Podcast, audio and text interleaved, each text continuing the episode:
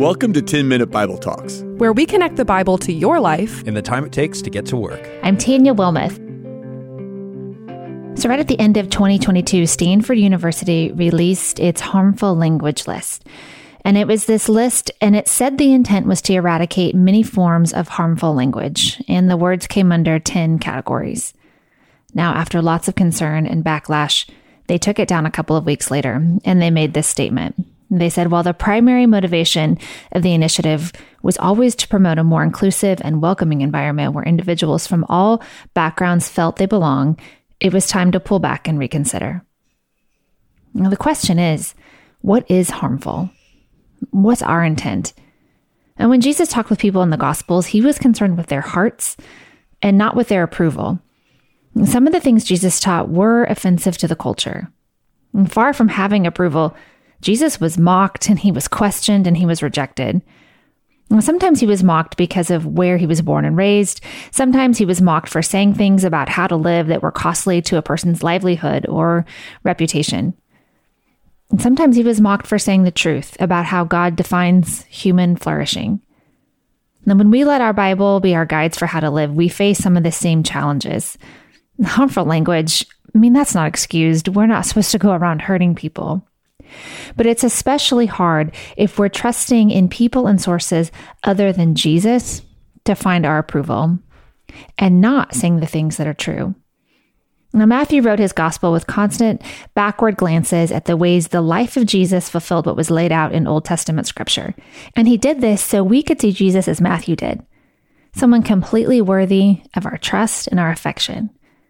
See, Matthew shows us that God has never wavered from the plan he laid out in Genesis. He always kept his word. So we can trust his word. And because God always keeps his word, we can trust him. And because at the moment that might have even seemed the lowest, that was the lowest, Jesus had the final word, we can trust Jesus. So, Matthew 27 walks us through what is called the Passion of Jesus. And it's the story of the entire day from the time where Jesus was transferred to Pontius Pilate for crucifixion to his eventual death on the cross. Matthew focuses more on the mockery and the rejection Jesus faced than the physical suffering, like in some of the other gospels. See, at the hands of his own people, Jesus was taunted, he was wrongly charged and accused, he was publicly humiliated in the very worst ways. This is a story, the Bible is a story of people who needed rescuing. And Matthew 27 shows us the perfect man who is willing to die to rescue us. Now, while we can learn a lot from the mistakes that people made in this chapter, it's going to be looking at what Jesus did that really affects our hearts. It's in knowing Jesus more that we're able to face the challenges that the world puts before us today. Now, if I could go back into this day, I think I would love to ask the crowd, why? Why were you so sure you were right? And to Pilate, what were you so afraid of that you wouldn't stand up for Jesus? And then to Jesus, Help me remember that what you did is finished. All right, so let's start. I'm just going to read the scripture, Matthew 27 15. It says, Now it was the governor's custom each year during the Passover celebration to release one prisoner to the crowd, anyone they wanted. This year there was a notorious prisoner, a man named Barabbas. As the crowds gathered before Pilate's house that morning, he asked them, Which one do you want me to release to you, Barabbas or Jesus, who is called the Messiah? And he knew very well that the religious leaders had arrested Jesus out of envy. So just then, as Pilate was sitting on the judgment seat, his wife sent him this message Leave the innocent man alone. I suffered through a terrible nightmare about him last night. Meanwhile, the leading priest and the elders persuaded the crowd to ask for Barabbas to be released and for Jesus to be put to death. So the governor asked again, Which of these two do you want me to release to you?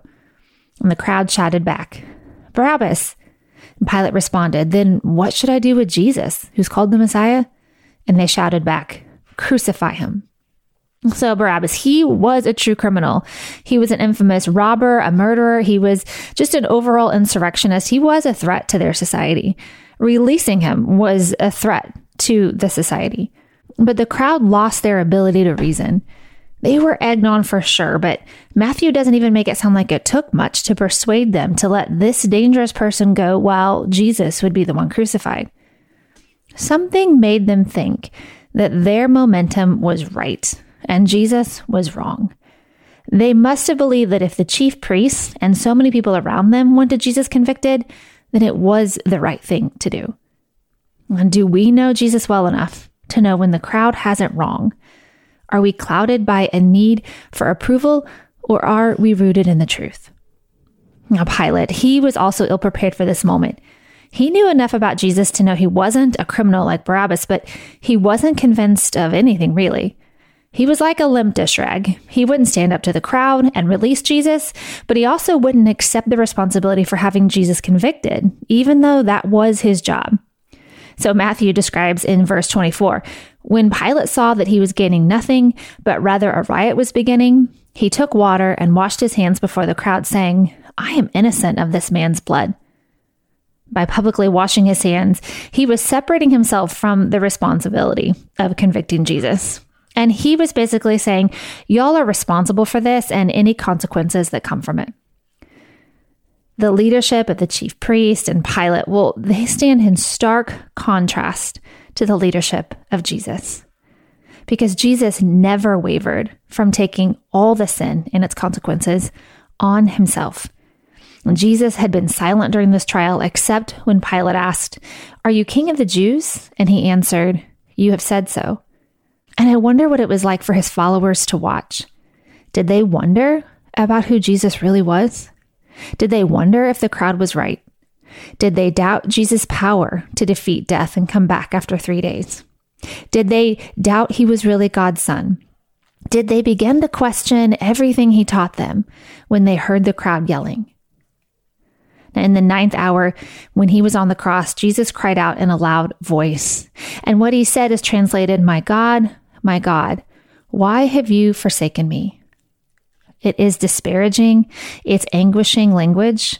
It's far too honest about the reality of what was taking place to be made up.